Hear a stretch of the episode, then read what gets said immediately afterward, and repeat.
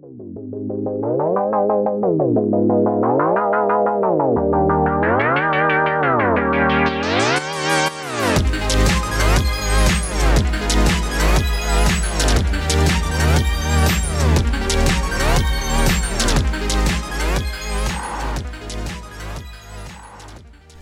welcome to the I Know podcast. My name is Jazmyne, and I will be one of your hosts today. I actually brought on a co host because I was tired of hearing my own voice.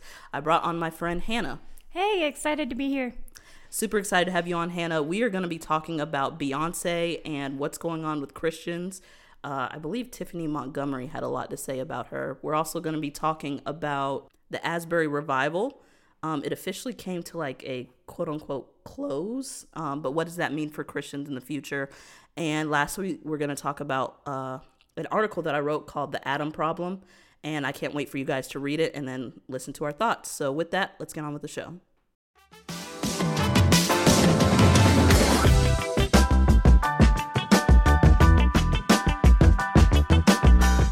All right, so we're going to be talking first about uh, Beyonce, Tiphani Montgomery, Jackie Hill Perry, and a whole bunch of other Christians and what they have to say about it. Um, Beyonce is going on a worldwide tour, and uh, a prophetic voice and speaker, Tiphani Montgomery, um, recently uh, came under fire because of some controversial statements um, that she made about Beyonce and her uh, tour. The sermon is titled Altered at the Altar. If you want to go and listen to the full sermon, you get the whole thing in context. We are just going to pull out the main quotes that got her into some trouble. But basically, Montgomery said, any of you who are going to Beyonce's concert, I rebuke you in the name of Jesus. How dare you call yourself a Christian? I don't care what pastor you got that's okay with it. I don't care what pastor you got that thinks it's cool. I don't care what pastor you got that sing along to the songs because they want some clout. Montgomery later continued suggesting that Beyonce was a witch. Well, I, I, guess I shouldn't even say suggesting. She really just called her a witch. Um, she said, which has gone viral on Instagram. I don't know if you've seen it. Mm-mm. Well, she said when a witch has a coven, it's a, normally a small thing. Witches' covens are normally three to seven people. Um, when it's when it becomes thousands, and this is still a quote, it's called a hive. Y'all are a part of that lady beehive and you call yourself a Christian, may the dealings of the Lord come upon you. End quote. so, pretty harsh words um, from, again, prophetic voice and speaker Tiphani Montgomery. I wanted to get your thoughts on that, Hannah. Um, I can see where people got upset about that, but I also feel like as Christians, obviously baby believers are arrogant, as in they don't know. Yeah. A lot of them, and they just like her music. They just like Beyonce. Um, for there is uh, matured Christians who just don't care. I feel like, or who are um, maybe just lukewarm and not understanding the whole the significance of it. Not not even significance, but the importance of it, and don't realize like how deep this actually is. Like they just see it from a uh, worldly, carnal perspective and aren't looking spiritually at what's actually happening in the spiritual realm. I think that was my main concern too, because when she said, I think really my only problem with what she said is, how dare you call yourself a Christian? Yeah. Because at the same point, there are baby Christians who just don't know. Yeah. And it's ignorance ignorance is bliss, but also God says like my people perish for lack of knowledge. But right. baby Christians don't know. Yeah. And so that was my biggest issue with it. Now, what I want to really harp on mm-hmm. is I don't think church is used to such harsh words. Yeah. And when you look in the Old Testament, mm-hmm. the prophets of the old would tell you straight up what was going on. Right. Um and for me, I just felt like some of this, some of the backlash she was getting was from honestly lukewarm Christians, mm-hmm. um, people who did not want to give up listening to Beyonce, or maybe their eyes got uncovered and they tweeted or posted out of passion and anger instead of really dialing in and seeing if what she had to say was true. Right. Um, but there is something to be said about.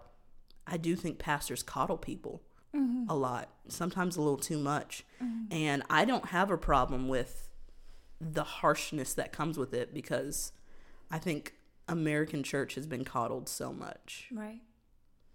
I yeah, I agree with that. I think that there's people who um, will take that offense and it'll push them further in the in the opposite direction. You know what I mean? Like Yeah. Christians are so judgmental. They're so this, um, but in reality, it's just they got convicted and got offended, rather than just um, getting convicted and, like you said, doing their study, doing their research about what was actually said. Um, I do think you know, I I think the harshness was needed in the situation because maybe it did open some eyes and open some ears to wait a minute, what's actually going on.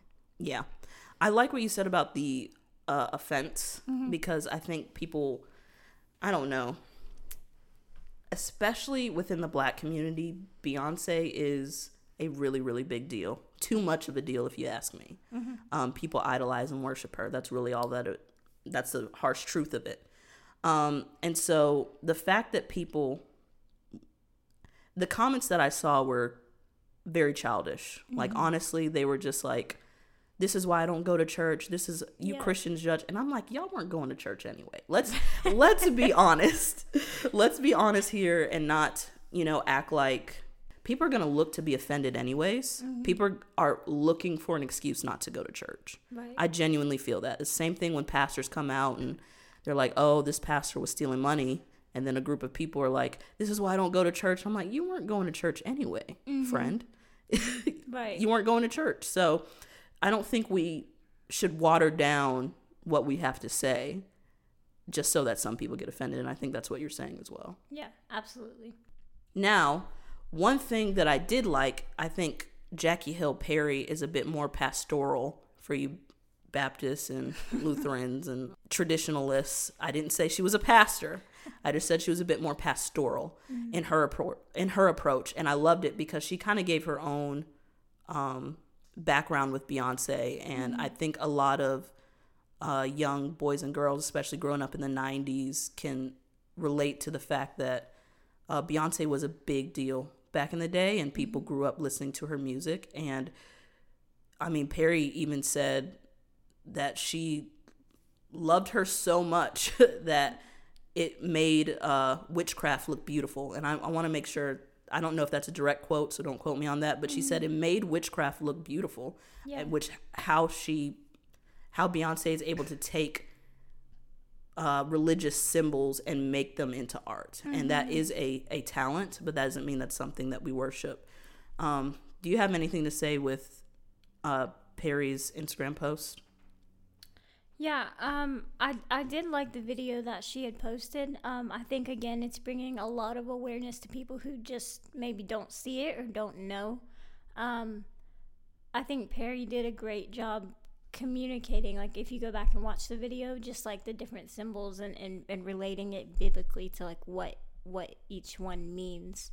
Um, and so I think that she did that very well. I do think. Uh, I don't know if you saw this, and I don't know if you wanted to go here or not, but Tasha Cobbs praying over Beyonce's tour. Did you see that at all? I heard about it. I didn't see it. Okay. Yeah, um, I know that there was some backlash she rece- uh, she received from Christians for doing that, but um, her her whole prayer was um, for Beyonce and the tour, um, just like praying because of the influence Beyonce has, and you know just how much pressure she's under. Um, but a lot of people, a lot of Christians were hurt and offended by Tasha Cobbs saying that because of you know, endorsing Beyonce's tour and kind of siding with it and agreeing with it in that aspect. What did you think about it when you saw Tasha Cobbs' stuff? Um, well, a lot of people are like, Christians should love, Christians shouldn't judge. I agree, Christians should love, um, but also stand on biblical principles of what's right and wrong. Um, so I think that if Tasha was going to pray for Beyonce's tour, it should have been a prayer of salvation and prayer of, you know, uh, just Repentance. Yeah, yeah. And um I think that would have been a better way to go about about doing what she did. I definitely agree with that. Um, so going back to the offense that a lot of Christians took up, do you have any advice maybe for a Christian that's going through offense with the harshness uh, we don't think it's harsh, and that's just because of how we are. I think we're both very passionate people. Um, but for those who are a bit softer, do you have a word um, of advice for them? Um, I think the only thing I would say to them is, um, just a prayer. Ask the Lord not to be so. Um, I don't want to say hard-hearted because I feel like that's, I feel like that's harsh as well. But not to be so. Um, Offended. yeah, offended, but also just ask him for his truth of what he would say, not what man would say, but what he would say. Um, and the Lord is kind, like he will tell you in a loving way, but also just, you know. Yeah. I think overall with this story, I was so happy for somebody, and I'll, I'll just be very frank, somebody of um, in the black community because she's such, she is so wrapped into the black community. People love Beyonce. Um, black and white people, Hispanic people, everybody loves Beyonce, but um, she's so ingrained in the culture that almost talking to secular friends about her and saying like nah i don't listen to her it, it was almost seemed as like a blasphemy um, and so i was so happy to see prominent black leaders finally saying something that i've been saying behind closed doors Yeah. about her i mean what's crazy to me is that it took so long because for me she's been blatant about it for years Right.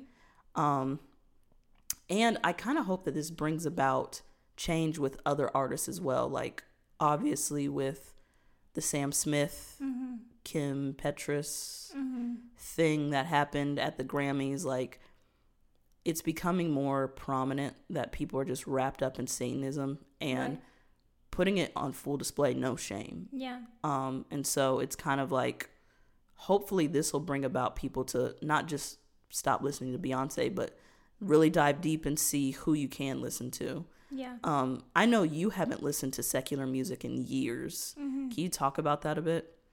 Yeah, so I um before I was saved and even after, I guess yeah, it was after um a couple months after I had gotten saved.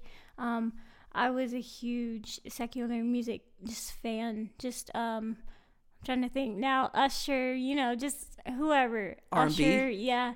I liked Rihanna. Um there's just a ton A lot of pop. Yeah. Ton of ton of music that I loved and I would just put on, but um the lord began dealing with me early on like after i got saved it was only like i said only a couple months um of just like how not only how it made me feel but how it affected my mind of um i just encountered the love of christ his his salvation and his power but then i'm still allowing these things into me that were um I guess I could say challenging what I believed, um, just because of their message and their music. And the Lord just began to deal with me and was like, um, just the purity, just only allowing purity into me. And I liked what you said about um, it just being blatant with Beyonce and Sam and uh, Kim. I really feel like there's just even more so now. There's going to be a dividing line of whose side are you on? Yeah. You know what I mean? Yeah. Um, I know for me, there's still some secular artists that I listen to. Um, I don't think all secular music is bad. I don't. Um, especially like old school. I go back to like the Temptations and um, Etta James is one of my favorite. Um, yeah, that's her name. I, I was tripping for a little bit. Um, Etta James is one of my favorites. Um, old school Jackson Five. Um, but not everything new school is good too. I still I listen to like AJR. Um, I don't listen to them often because some of their songs can be a bit sad. Um, but overall, I have cut down secular music by about ninety percent. And I say that to say like it doesn't have to be a cold turkey thing. Right. It can be a process, and God is patient. But don't uh, overuse His grace and His mercy. Like, be serious about it. Really get with the Lord, ask, pray, and see what He has to say about what you consume in media, whether it's music, whether it's television. Yeah. I'm really tough on television because there's really nothing to watch nowadays, right. but that's for a whole nother discussion. With that, let's get on with the next segment of the show.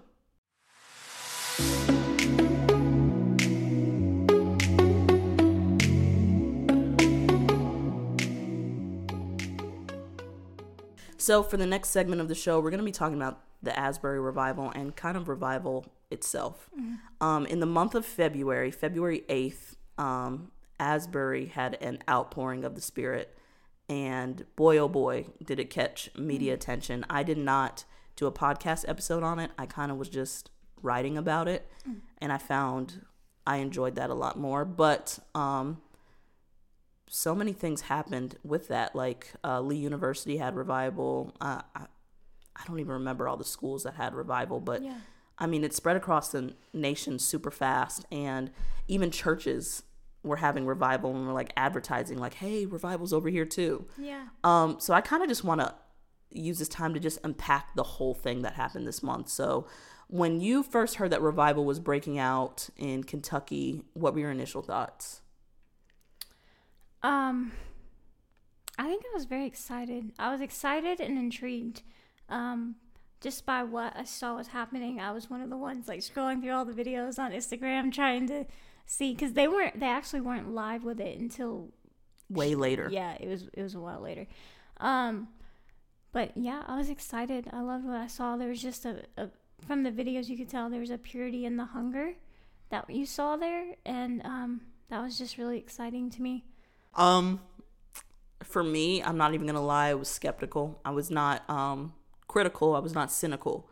Um, but one thing that our pastor said was he's a watch and pray kind of person, and I was definitely in that mode. I was kind of like, okay, um, there's a revival happening. Yeah. I love that. Um, let's see what happens, and not it. Again, I want to emphasize it was not a cynical way. Yeah. It literally was just like a I'm watching to see. Yeah. Um, and then the fact that it became hours and hours and hours later, I wanted to go. Um, I don't think you got to go. I didn't get to go either. Um, I just had prior obligations like every weekend, and Kentucky from us is like, what is it like a seven hour drive I or think something? so. Yeah. Crazy. Yeah. Um, so it was one thing where we were like, I'm gonna need an, a weekend, Yeah. and I just didn't have that, and so yeah, I was definitely intrigued as well. Um, I don't know if you've heard. Have you heard the prophetic voices talk about the billion soul harvest? I don't think so. Okay, so I'll break this down real quick. Um, a few prophetic voices have talked about in the final days before Christ comes, there's going to be a billion soul harvest marked by revival and return to the basics of Christ. Yeah. Um, I believe that will happen because I feel like the heart of God, He says He would He would that none would perish. Yeah. And so I think it makes sense for God to pour out his spirit one last time before he returns because he doesn't want anybody to perish. He doesn't want anybody to, you know, whether you're pre trib, post trib, or whatever you believe, he, he's so merciful that I think he would pour out his spirit one last time. Yeah. Um, and I guess I shouldn't say one last time, but one last time in a big way in which a billion people will turn to him. Right. And so that's kind of what I was waiting to see was like, is this the beginning of the billion soul harvest? And what does that look like? Um, because I am the way that I am, I'm going to talk about some things that bothered me. Okay. Um, something that bothered me was people trying to go to the Asbury revival and make their name great. Yeah. Um, did you see any of that? Um, I don't know that I saw people trying to make their name great. I did see like a ton of people were going um once they had heard about it, but I felt like I felt almost as if people were going for the media reasons after a while. Um and then I did see different uh, well-known Christian singers. I know I think Lauren Daigle went and Matt Gilman um, ended up going as well um, just to see what was happening there. And I, like I said, I can't speak on their intentions of going, but um, I did see. I feel like almost like the publicity of Asbury almost took over. Like that's why, you know what I mean? Yeah. I loved what Asbury did though. Yeah. With every big name that tried to come, they Yeah. were like, "You can come and sit." Right. Like it was not you're gonna come and speak, and then you get to post on your Instagram that you were at the Asbury revival speaking. Yeah. Um, I think that kept the purity and integrity of it. Um, but it did bother me, and it was kind of just like, another temperature check at where the church at large and by at large I mean the Western Church, American Church, but where the Western American Church is at large, mm-hmm. there's still a lot of immaturity, right? Unfortunately, and a lot of pettiness. Mm-hmm. Um, I do know that there was a um, well-known speaker. I don't really feel led to say who it was who tried to come and hijack it mm. and basically say like, you know, I was a revivalist back in the day, and so I have to be part of this now. And yeah. Asbury was like, no, come sit wow. down. Yeah. Um, so kudos to the leaders of that community and the students for keeping it about Jesus because the temptation mm-hmm. after you get all that media attention yeah. is to make it about you. Right. Um and I will say I I wrote about the Asbury revival. It went pretty viral around the world. Mm-hmm. Um and it was crazy because before I couldn't scrape together four interviews. Nobody wanted to talk to me. Wow. After the media got a hold of it and people yeah. were having honestly a couple minutes of fame, mm-hmm. um, so many people flooded my DMs. Wow. And again, that was a testament to some of the immaturity yeah. that was, you know, mm-hmm. unfortunately around that. I'm not saying that was in the revival, but around that revival yeah. some immaturity um, from some people. Mm-hmm. Um, I will say the people that I talk to, the purest hearts in the world. Amazing. Um, the purest hearts in the world. They just cared about Jesus. They didn't even want to talk to me too long because they were like, "This time that I'm spending with you, I could yeah. be spending with God." That's awesome. Um, so it was. It's amazing to see the the core group and the heart that was in that. Yeah. Um, because it was definitely from a pure place. Um, but the people who were late and who traveled um, I do think some of it was for shallow reasons. Now, mm-hmm. let's talk about because our pastor talked about this, and mm-hmm. I thought that was really cool. Um, he talked about just being the revival where you're at. Yes. Um, and one of the things that he said, he was like, I don't understand why people would drive six and a half, seven hours mm-hmm. to go be part of a revival when they could just come expected here. Yeah. And be part of a revival in their own communities. What do you yeah. think about that? No, I 100% agree with that. I think that the problem with people not coming expectant is they've grown too familiar with where they are. But then when they see something new, they're like, oh, let's go be a part of that. Rather than, like you said, being expectant where the Lord has placed them.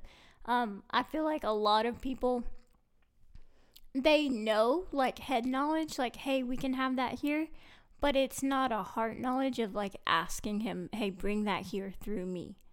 Um, and so I feel like that's why a lot of people did travel is because they were like, we wanting that encounter, wanting to see what the Spirit of God was doing and the healings and, and everything that was happening there. But they don't, it's like I said, it's not a heart knowledge of knowing, like, hey, that can hope happen in my home. Yeah. You know what I mean? What do you think I, I just thought that this said a lot about the church as a whole. Yeah. The whole thing. Because what do you think? We we can live that now. Yeah. We could have lived that before. Right. So what do you think that says about American church that we were not living with that fire and the fact that when fire actually fell and struck a place, mm-hmm. thousands of people from around the world, mm-hmm. mostly from the West, traveled to be part of something. I mean, I think that says that we're spiritually starving. Yeah. I 100% agree with that. Um, not only starving, but I think that we've lost sight and vision. Like, what what are we doing if we're not living that way? Then, like, not to be mean, but like, what are we doing? Like, yeah, that that should be our lives. That's what we're living out. That's what the church is called to be. The church is called to do. If we're not doing that, then what are we doing? Have we gotten so wrapped up here that we're just not not living how he's called the church to live. Yeah. I I just again I just thought this was like a temperature check. Yeah. To see where we're at. Um I will say, um, as of right now, from my understanding, this could be wrong, but from my understanding, Asbury has closed their doors to the outside public. Mm-hmm. Um, they're having their regular chapel services. Um, they said that the students um, are ready to continue with um, life is normal, but obviously not normal because they've had an encounter with Christ. Yeah. Um, I think some of that just came with I mean, they had thousands of people on their campus every day, all night. Um, I think there was just some fatigue with that. Um, they did say that they're opening up. Um, actually, no, I think a, a random movement just opened up a another revival service 30 minutes down the road. Um, so, what do you think about them? I, I guess I, sh- I can't say that it's over or they closed their doors or whatever the case is, but I think the way the Lord did this was very unique. Um, in past revivals, it has been months or years of continued revival and movement, and this was only, again, hear what I'm not saying, but don't hear what I'm not saying, but Yeah. um, this was only a month, Yeah. and um, you know, life is continuing. Like, what are what are your thoughts with that? Um,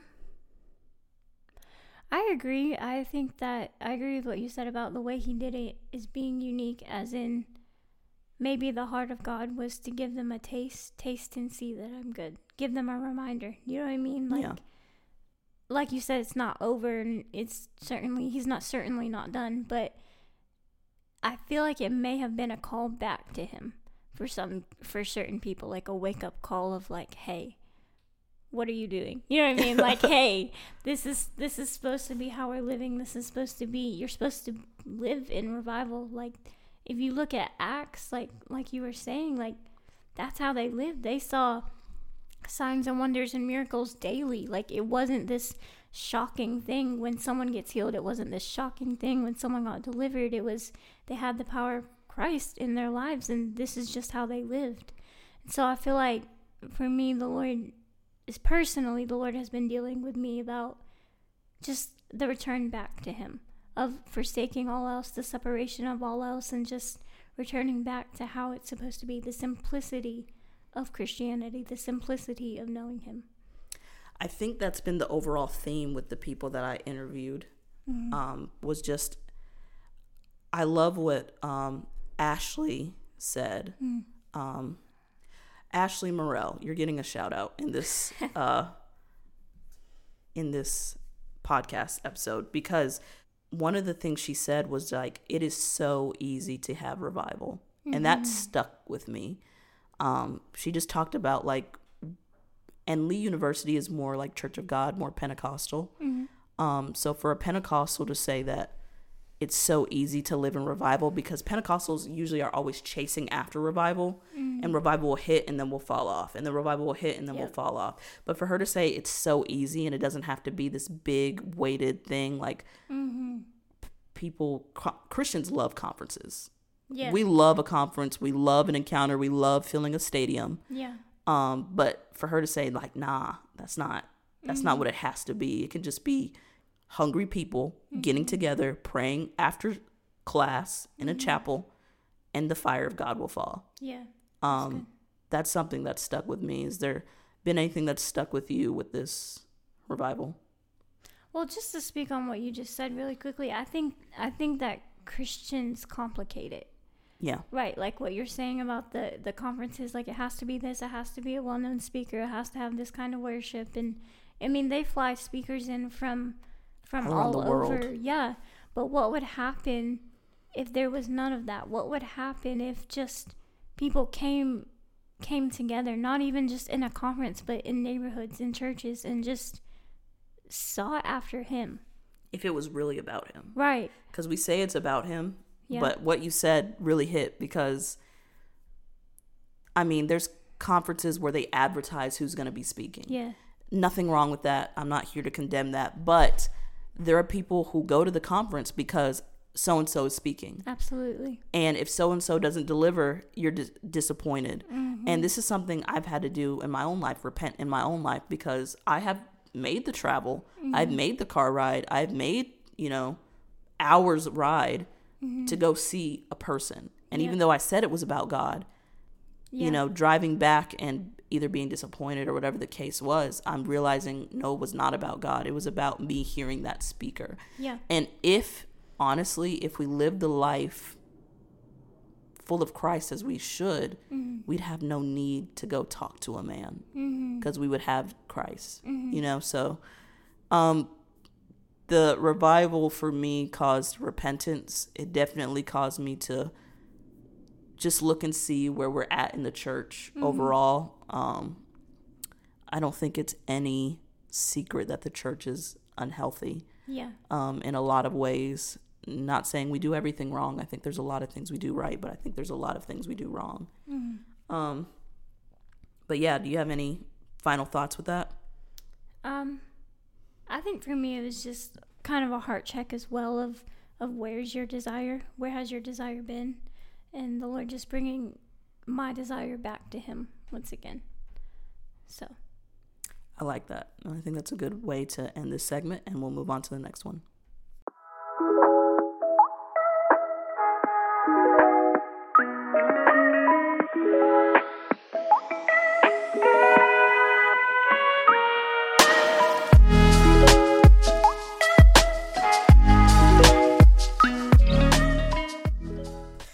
Right, before we get to our last segment, we're going to play a quick game. It has nothing to do with Christianity. So if you want to skip this part, I totally get it. Um,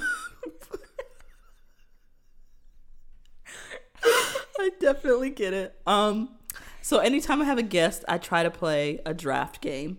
And it's probably my favorite thing that I do because it doesn't have to be serious. Um, and we are going to draft our favorite cookies. Now, you might be wondering why I said this. It's because I haven't had sugar in days because I'm trying to eat better, and the only thing that I can think about is a chocolate chip cookie. Yeah.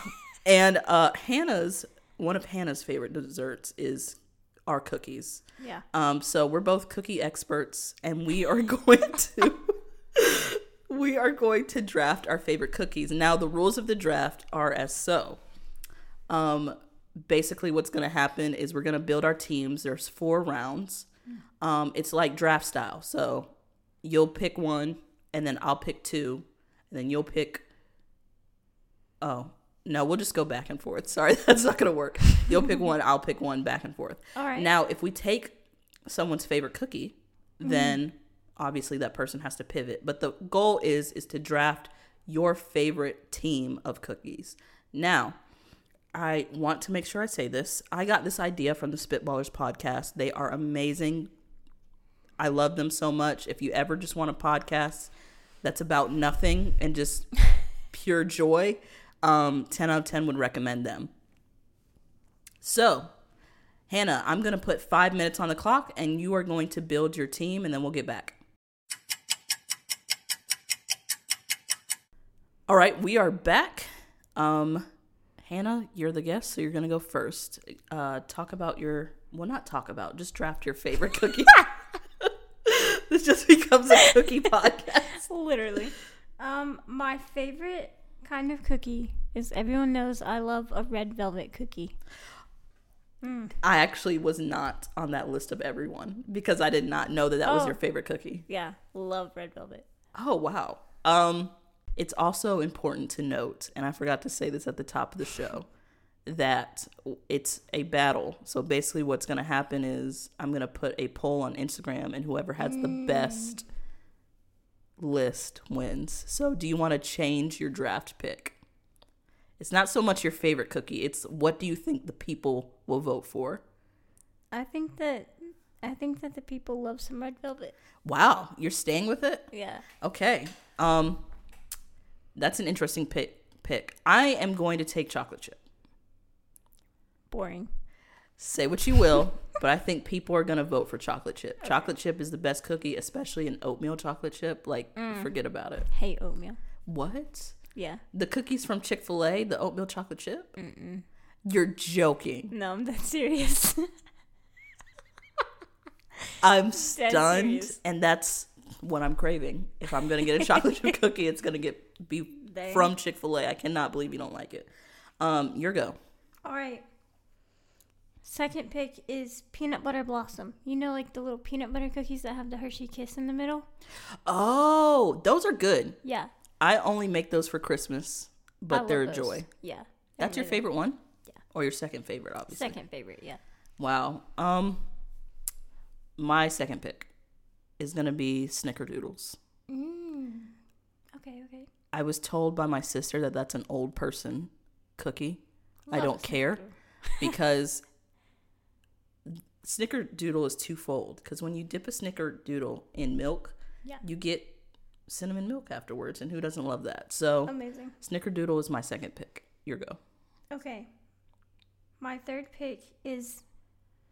Wow, there's actually a trend here. It's an M&M cookie. Oh, You you, know, just like- like, just things like- in your cookies. What? You just like things in your cookie, like little. I just yeah, and I think that I like peanut butter because this is the second one with like peanut butter in it. I thought you said M and m cookie. Where's the peanut butter? Maybe I meant peanut butter M&M. Okay, peanut butter Yeah. M and m We'll go with that, Okay. so it makes sense. Yeah. Peanut butter M&M. Okay, Hannah. I'm gonna go ahead and go. I'm gonna take um just a regular sugar sugar cookie. I'm just gonna take a regular sugar cookie. I think I think people will vote for it. Um, I know it's plain, but a really good sugar cookie can make your day. Yeah. All Okay. right. This is your Um, last pick, so make it good. All right, my last pick. I feel like we need like a drum roll, but I'll put it in post. okay. Um, I love gingerbread cookies. Again, kind of like a Christmas thing. Why are you looking at I'm sorry. I did give her a look. Um because I'm like, are you trying to win? No, I feel like there's people that Gingerbread is not in anybody's top 10, let alone their top 4. it's in my top four. A gingerbread cookie. Yeah. Um Tell like me- freshly made or Tell me you don't love a gingerbread cookie. I don't. And I'm being honest. I cannot. I would take 7,000 cookies before I took a Are gingerbread you cookie. serious? Yeah, I don't think they're that good. Um, and maybe I just haven't had a good one because normally the ones I get are from the store and they're not fresh and they're like, I don't know. There's a lot of ginger, so I feel I start coughing. it's just a lot. it's just a lot, but I I do it every year to get in the spirit of things, you know. Yeah. All right, All my right. last pick, Go ahead. and I'm gonna add a drum roll and post is gonna be Thin Mints. Okay. Thin Mints are my top in my top five because I love them very much. Um, and I love them very much. I love them very much. And the um the Girl Scouts just if they don't do anything else right, they can make a thin mint. Shout out. Shout out to the Girl Scouts. I love it when you guys come every year. Um and that's the thing. There, that cookie's so special to me. I know there's thin mints in the store. Everybody's like, "You, I don't know why you don't just get them whenever you want. They're in the store." I just, it's it gives me something to look forward to. It's like a pleasant surprise every year of like, "Oh wow, the Girl Scouts are back," which means I can get my thin mints. So that's my team. My team is chocolate chip cookies, snickerdoodle, sugar cookies, and thin mints. Yeah. What's your team again? My team is red velvet, peanut butter blossom, um, peanut butter M&M, Yeah. and gingerbread. All right, and I will make sure after this episode is posted that I will post the poll, and whoever wins, if you win, I'll get you some type of candy, Okay. and if I win, I just get the glory of winning, because that's all I need. Just the glory of winning. All right, with that, let's go ahead and get into the last segment.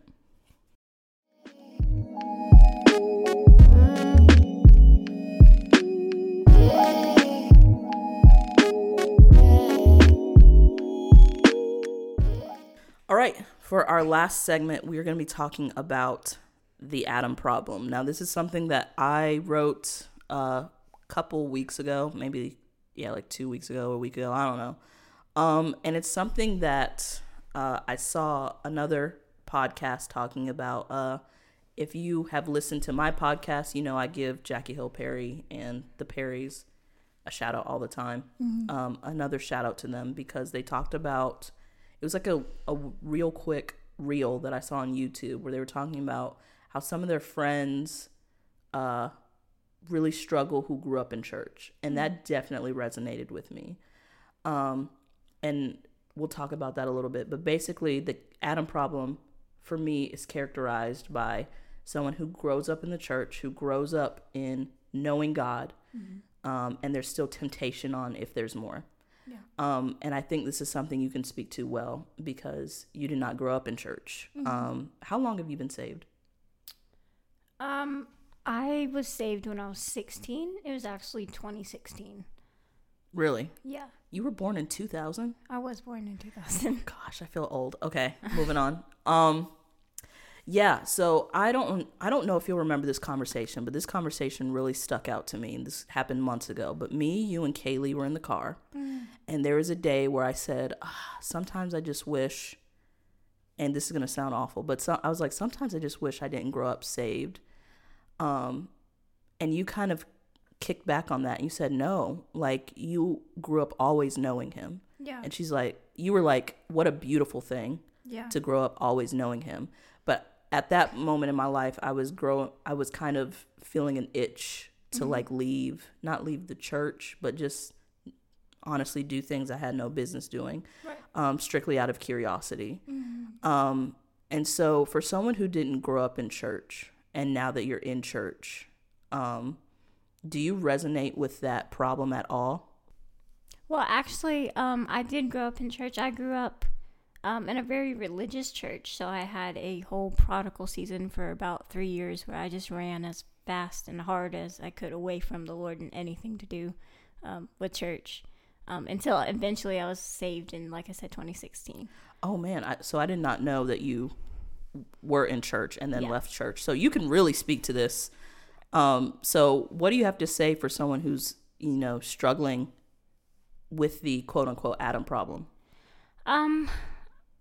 Well, the first thing I'll say, you had wrote in your your article, and I have it actually pulled up here, but you had talked about the familiarity of growing up in church, and I feel like that is the majority of the problem for people who grew up in church is just being familiar. But I feel like speaking from my own personal experience, it was not familiar with knowing him because I didn't I looking back, I didn't truly know him because, like I said, it was a very uh, religious church where it was uh, rules and and works, not relationship with the Father, and Yeah. so I was familiar in that. I knew how to act church, I knew how to play church, but it wasn't. There was no knowing of him, and so I feel like that may be a lot of the the problem is people are just familiar with church, the building and Yeah. not living not living a relationship lifestyle with him. So when you are just going to church out of motions and, and works and rules and all the things, you're you're not content in that. You want to be you want to be like the other people you see. You want to you want to find fulfillment somewhere and in your mind church doesn't do it for you. Yeah. What you know about church is not it. And maybe that is the bigger issue is that maybe people who are struggling with that problem, it might be that church is the problem and not Christ. Yeah. Um, and unfortunately, that happens. You might be in a church that's unhealthy. You might be in a church that, you know, maybe you believe in the gifts of the Spirit and you are at a church that does not believe in the gifts of the Spirit, or vice versa. Um, it could be more of a church issue than a God issue Yeah. and it might be something an opportunity for you to recalibrate now granted um, this is not an endorsement on deconstructionism um, this is not an endorsement of um, yes it's okay to ask questions of course. However i think you need to have a safe space to do it and you need to have a biblical foundation Yeah. um, because this is where all kinds of weird i mean some of the weirdest things have come out of people being hurt by the church and coming up with their own idea of who god is um, Yeah. that doesn't align with his word. Um, so yeah that could be a problem. Um, in that season while you were not in church and experiencing and you don't have to get personal but experiencing the things of the world i mean you can attest to the comparison Yeah. um, while you were not in church did you feel like an emptiness Um Yeah, I would I will say yes. Um there was a lot of things that I tried to immerse myself with just to keep busy, like whether it be friend groups or, or going here and jobs and doing this, like it was almost as if I had uh, overcompensated the loss of church. Mm-hmm. Um, but I I remember like there's there's been times like even in my prodigal season with running as far as I could, there were moments where people would say things to me. Like there was uh this one girl I remember working with, and she she was making comments about Christians and prayer, and she had said something, and um, she was just like swearing up a storm, like dropping f bombs, and she was like, "Who the f prays?" and like all this stuff, and, and it was almost like a peer pressure thing. but she was, I remember them looking dead at me and being like, "Hannah, do you pray?" or or some, it was something like that. And I remember in that moment, I had this this moment of like, do I say yes or do I say no? Because I Yeah. everything within me, like I felt so much conviction. Like I was like, oh my gosh. But I ended up, I was just like, no, and I was like laughing. I was like, who who prays? Like that's so dumb. Like kind of went along with their joke. But I remember that feeling that I felt after I had said that mm-hmm. growing up. Like even even as I said, like not necessarily having the relationship with him I do now, but there was still something in me that I almost felt the grieving of Holy Spirit. Yeah. And I was just, I remember that was one of my um, markers. That was one of my turning moments where I believe my heart was turned even just slightest towards the Father again. I love that. So let's talk about the Garden of Eden real quick. Um I my dad does a teaching on like the first 3 chapters of Genesis and it's really good. But one of the things he points out is the garden was um optimal. It mm-hmm. wasn't perfect because there was still work that had to be done. Mm-hmm. You know, Adam had a job, he had a task, and if he didn't do it, God told him to keep the garden. So if he didn't keep the garden, we don't know what it was going to happen, but mm-hmm. obviously something was going to happen. So Adam had a job, he had a task, and the garden was optimal. That doesn't mean it was perfect, um, but it was optimal.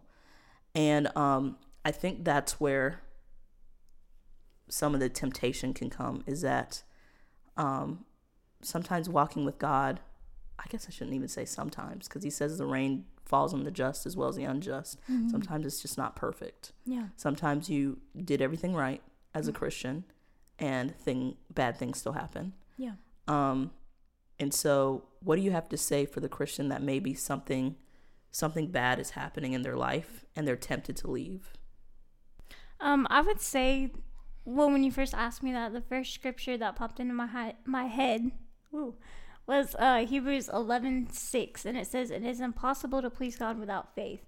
Anyone who wants to come to Him must believe that God exists and that He is a reward, and He rewards those who sincerely seek Him." Um, which I know is a lot easier to say it than to believe it because I've been in those seasons too of like, what the heck, Lord, like. I, I've been seeking you. I've been asking you, and, and I just feel like it's a a season where maybe the heavens are brass. Like He doesn't Yeah. hear you. Um, but I think one of the most powerful things that the Lord spoke to me. Um, so I was actually in a season quite recently where I've been asking and praying the Lord for something, just something I'm going through personally. And I kept telling the Lord, I said, I don't, I don't feel like you hear me. Like I know you do, but I, I feel like you don't. And the Lord had given me Psalms 22 2. It says, Every day I call to you, my God, but you do not answer. Every night I lift my voice to you, but I find no relief. Then verse 3 is what gets me, and it says, Yet you are holy, enthroned, enthroned on the praises of Israel. And the Lord spoke to me, and He was just like, This may be just a yet you are holy season. So, one thing that I would say to that person who's tempted to just walk away is, Yet He's holy. Like, it may not feel like it, and it's hard to understand because, trust me, we've all been there, but there is a yet, yet He's holy, yet He's faithful. And I think that for me, He's proved that so many times. Like, I'd be stupid if I didn't believe it. Um, and so I feel like it's hard to say just endure, but trust him and endure. You're bringing heat, Hannah. That's so good. Um, I will go over this real quick. And again, I started a blog called trainofmusings.com. Uh, I write more than I speak. So feel free to subscribe and follow it. Um, I talk more about uh, things happening in culture there more often. But Um, we're going to be ramping this up a little bit more. However, um, I want to talk about things to remember if you're tempted by things outside of the garden, um, which is something that I wrote last week. But basically, um, I think it's important to remember that it's more beneficial with God than without God. And um, Psalms 103, verse 2, David writes, um, Praise the Lord, my soul, and forget not all his benefits. Um, remembrance is one of the ways we can connect with God, um, and remembering the benefits that come with God. I think talking about familiarity that comes with following God for so many years, sometimes we just expect Him and expect His blessings, and there, there's nothing wrong with that, but we can become familiar with His blessings, knowing that, or not forgetting that. Um, he doesn't have to give us a darn thing. Yeah. Like, in all honesty, he does not have to give us anything. He already gave us salvation, and he didn't even have to give us that. So, the clothes on our backs is a blessing, an abundance of blessing. The house that we live in is an abundance of blessing. The car that we drive to the job that we might hate is an abundance of blessing. So, it's just beneficial to remember the benefits that come with God because when you do, you will find that you were more blessed than you probably that you probably forgot about, you know? Yeah. That's good. Um, secondly, is that the the enemy is a hard taskmaster. This is something my mom says all the time. Um, basically, Matthew 11, 28 through 30 reads, Come to me, all who labor and are heavy laden, and I will give you rest. Take my yoke upon me and learn from me, for I am gentle and lowly in heart, and you will find rest for your souls. For my yoke is easy and my burden is light.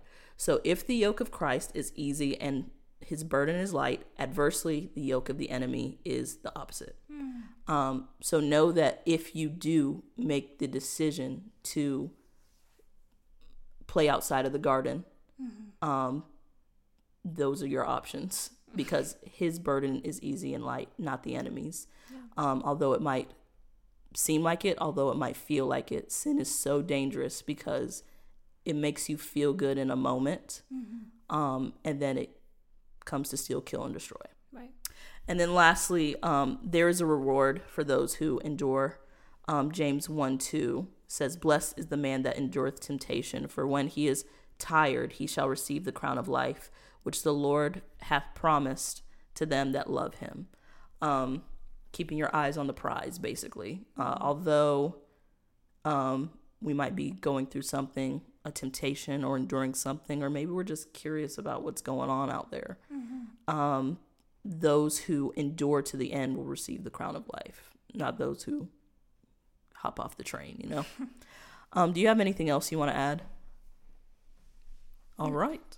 Easy enough. Uh, well, with that, thank you guys so much for listening to this episode of INO Podcast. Um, I've been Jazmyne, I'm Hannah. and y'all stay saved out there because things are getting crazy.